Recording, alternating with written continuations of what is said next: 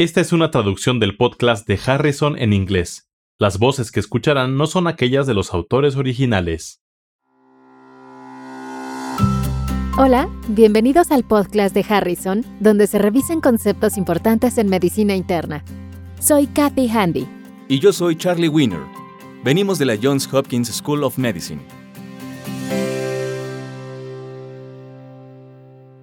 Este es el episodio 34. Un varón de 48 años con dolor en el flanco.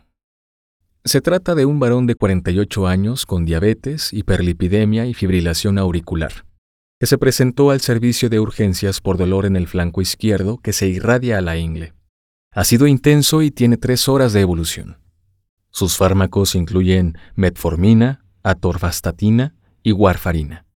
Al examinarlo, se siente visiblemente incómodo con una temperatura de 37 grados centígrados, frecuencia cardíaca de 105 por minuto, presión arterial de 145-95, frecuencia respiratoria de 25 por minuto y saturación de oxígeno con aire ambiental de 98%.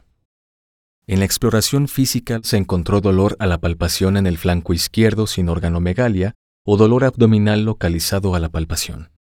El electrocardiograma muestra taquicardia sinusal con cambios inespecíficos en el segmento STT y no hay datos que sugieran infarto agudo de miocardio. Su INR fue de 2. Los estudios de laboratorio reportaron función renal normal, y en el análisis de orina se encontraron numerosos eritrocitos, unos cuantos leucocitos sin bacterias ni cristales. Cathy, con base en lo que se ha informado hasta este momento, ¿cuál es tu opinión? Se trata de un varón en edad madura, que tiene factores de riesgo para enfermedad vascular dado sus antecedentes de diabetes e hiperlipidemia. Además, recibe anticoagulación por fibrilación auricular y su INR se encuentra en cifras ideales.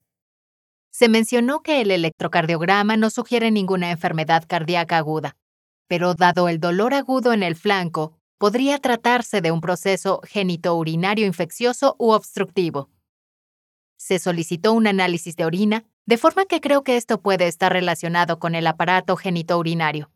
Pero no hay leucocitos o bacterias en la orina, de forma que es poco probable la infección. Tiene hematuria, de forma que el diagnóstico de nefrolitiasis también debe encontrarse en la lista. Otras cosas en las que habría que pensar incluyen causas vasculares o malignas de dolor en el flanco que podrían ser la causa de dolor de inicio agudo. De acuerdo entonces podemos disminuir las opciones en el diagnóstico diferencial. ¿Qué diagnóstico es el más probable de acuerdo con tu valoración? Con mayor probabilidad, dada la ubicación, tiempo de evolución y los resultados de los análisis de orina, podría tratarse de un caso de nefrolitiasis o pielonefritis. Con menor probabilidad, pero dadas las enfermedades asociadas, podría ser una enfermedad intraabdominal como apendicitis, o lelitiasis úlcera duodenal perforada, pancreatitis, diverticulitis o un proceso vascular como disección aórtica. Si fuera del sexo femenino, también habría que sospechar enfermedades ginecológicas. El diagnóstico diferencial es amplio. ¿Cuál de los siguientes es el estudio diagnóstico preferido? A. Recolección de orina de 24 horas. B. Cistoscopia. C. Resonancia magnética. D. CT sin medio de contraste. E. Ecografía. De las opciones enumeradas, ya que estoy pensando en nefrolitiasis, la prueba de imagen más sensible para el diagnóstico es la CT sin medio de contraste. Casi 90% de los cálculos renales en adultos son de oxalato de calcio o de fosfato de calcio, y otros 6 a 8% son de ácido úrico, pero todos ellos se observan con facilidad en la CT. La CT tiene una excelente posibilidad de visualizar un cálculo o cualquier otra enfermedad y evita el efecto potencialmente tóxico del medio de contraste intravenoso, porque en la búsqueda de cálculos no debe utilizarse medios de contraste. También sabemos que el medio de contraste intravenoso tiene una alta posibilidad de producir efectos tóxicos en pacientes diabéticos. ¿Cuál es tu opinión sobre la ecografía abdominal en este paciente? La ecografía tiene la ventaja de evitar la radiación y el medio de contraste y proporciona información sobre hidronefrosis, pero no es tan sensible como la CT cuando se sospecha nefrolitiasis. La ecografía solo valora el riñón y posiblemente el segmento proximal del uréter, de forma que la mayor parte de los cálculos no se detectan por ecografía. No es tan buena opción como la CT sin medios de contraste para el estudio inicial. ¿Qué hay de los otros estudios mencionados? Deben posponerse las intervenciones urológicas como la cistoscopia a menos que haya evidencia de infección de vías urinarias y baja posibilidad de paso espontáneo del cálculo. Por ejemplo, si hay un gran cálculo de al menos 6 milímetros o si hay anomalías anatómicas. Otra razón para considerar la cistoscopia es si hay dolor intratable. Puede colocarse una endoprótesis uretral por cistoscopia, pero el procedimiento suele requerir anestesia general. La colocación de una endoprótesis puede ser bastante incómoda y puede ocasionar hematuria macroscópica o incremento en el riesgo de infección de vías urinarias. Entonces, ¿qué hay con las radiografías simples? En los viejos tiempos, ese es el estudio que se recomendaba en busca de cálculos. Es correcto. No se menciona en ninguna de las opciones de respuesta, pero pueden considerarse mientras que permita visualizar cálculos que contienen calcio, aunque puede pasar por alto cálculos en el uréter o en el riñón, incluso si son radioopacos y no proporcionan gran información en relación con la obstrucción. No suele ser una prueba adecuada para nefrolitiasis. Este es un caso con dos preguntas. La segunda parte menciona que se realizó una CT abdominal sin medio de contraste que aquí se muestra. ¿Cuál de los siguientes es el diagnóstico más probable? Cady, por favor, describe la tomografía computarizada. Se trata de una CT en un corte coronal del abdomen. No se observa medio de contraste en este estudio de imagen. Se observan el hígado, intestino y vasos sanguíneos de grueso calibre en límites normales. Se observan ambos riñones y del lado izquierdo del paciente se observa una densidad blanquecina, brillante con la misma densidad que los huesos pélvicos. También se observa hidronefrosis izquierda y algunas sombras perirrenales en el mismo sitio. Así que la pregunta es, ¿cuál de los siguientes es el diagnóstico? A apendicitis. B. Nefrolitiasis. C. Adenocarcinoma renal. D. Pielonefritis. O E. Hematoma retroperitoneal. En este estudio de imagen se observa nefrolitiasis y dada la densidad radiológica en la tomografía computarizada, con mayor probabilidad se trata de un cálculo de calcio. Como se mencionó antes, casi 90% de los cálculos renales son de este tipo y tienen una densidad de señal similar a la del hueso. El cálculo está causando obstrucción e inflamación temprana y esto explica por qué se observa la hidronefrosis y la grasa perirrenal festoneada. Ya que tenemos el diagnóstico de nefrolitiasis, revisemos la epidemiología y fisiopatología de la enfermedad. ¿Quién se encuentra en riesgo?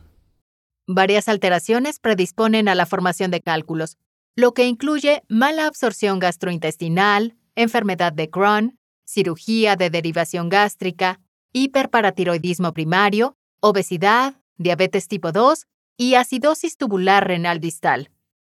En individuos con nefrolitiasis es probable que existan varias enfermedades asociadas, esto incluye hipertensión, gota, enfermedad cardiovascular, colelitiasis, disminución de la densidad mineral ósea y enfermedad renal crónica. Recuerda que el paciente tiene diabetes e hipercolesterolemia, por lo que representa riesgo típico. ¿Cuál es la fisiopatología de la nefrolitiasis? Estudios recientes han cambiado el modelo para el sitio de inicio de formación de cálculos. Ya no se cree que la formación inicie en la pelvis renal. Las biopsias renales de individuos con tendencia a la formación de cálculos han revelado la presencia de fosfato de calcio en el intersticio renal. Se ha propuesto la hipótesis de que el fosfato de calcio se deposita en la rama delgada del asa de Henle y después se extiende hacia la papila y ocasiona erosión a través del epitelio papilar, donde proporcione el sitio para el depósito de oxalato de calcio y cristales de fosfato de calcio. La mayor parte de los cálculos de oxalato de calcio crecen sobre una punta de fosfato de calcio en la papila renal, que en ocasiones se conoce como placa de Randall. Los tapones tubulares de fosfato de calcio pueden ser el evento inicial en el desarrollo de cálculos de fosfato de calcio. De forma que el proceso de formación de cálculos puede iniciar años antes de que se identifique la formación de cálculos detectables. El proceso de depósito intersticial se encuentra bajo investigación activa. El tema común es que estos cálculos se forman a partir de cristales de calcio. ¿Qué hay sobre los otros tipos de cálculos? Los cálculos de ácido úrico son los siguientes más comunes y representan casi 8% de los cálculos que se encuentran en pacientes con hiperuricemia. Los cálculos de estrubita representan 1% de los cálculos, y los cálculos de cistina ocurren con una frecuencia inferior a 1%. Ambos son muy poco frecuentes. Recuérdese que los cálculos de estrubita se precipitan por infecciones bacterianas como las ocasionadas por Proteus y que favorecen la conversión de urea a amonio y el incremento de pH urinario. Hay algunos fármacos que causan cálculos como el aciclovir, atazanavir y triamtereno. Esa es mucha información. ¿Tienes algún comentario final sobre el tratamiento?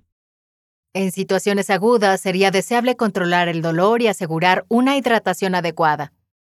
Los cálculos pueden ocasionar mucho dolor, y para eso los analgésicos antiinflamatorios no esteroideos son una buena forma de empezar, y a menudo son suficientes para controlar los síntomas con menos efectos secundarios en comparación con los opioides. También hay datos para apoyar a los alfa bloqueadores, por ejemplo, la tamsulosina para incrementar la frecuencia de paso espontáneo de los cálculos. La mayor parte de los cálculos se expulsará de forma espontánea. Las intervenciones quirúrgicas y otros procedimientos más invasivos se reservan para cálculos grandes si hay obstrucción significativa o infección ascendente. El punto relevante para este caso es que en un paciente con sospecha de nefrolitiasis, la prueba diagnóstica inicial es la tomografía computarizada helicoidal sin medio de contraste. Los cálculos más a menudo contienen calcio y representan casi 90% de los casos. Un pequeño número de pacientes presentan cálculos de ácido úrico, que también pueden observarse en la tomografía computarizada sin medio de contraste. El tratamiento consiste en el control del dolor y asegurar una diuresis adecuada mediante la hidratación.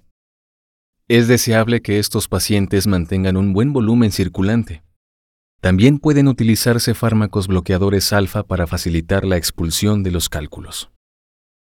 Puede obtener más información sobre este tema en Harrison, Principios de Medicina Interna, edición 21, parte 7, Alteraciones de la función renal y de las vías urinarias,